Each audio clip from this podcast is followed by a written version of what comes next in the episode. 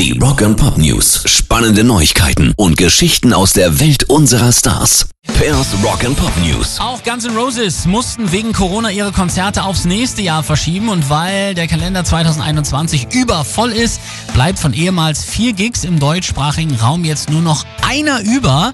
Eigentlich sollte in Hamburg, München, Bern und Wien gerockt werden. Jetzt bleibt nur München über. Die anderen mussten aufgrund von Terminproblemen allesamt ersatzlos ausfallen.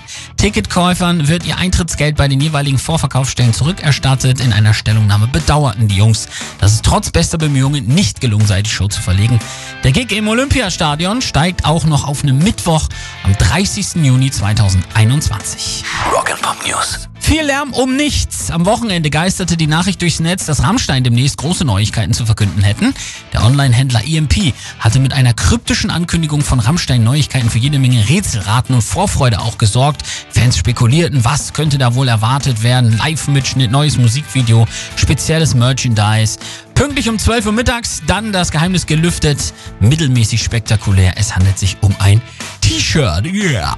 Ja, passend zum Song Puppe ist eine mit drauf, vom selbstbetitelten Longplayer, und neben dem Bandlogo auch die Laute Dam Dam. Der Fetzen ist noch bis morgen elf Uhr neunundfünfzig für vierundzwanzig neunundneunzig zu haben. Pairs Rock'n'Pop News.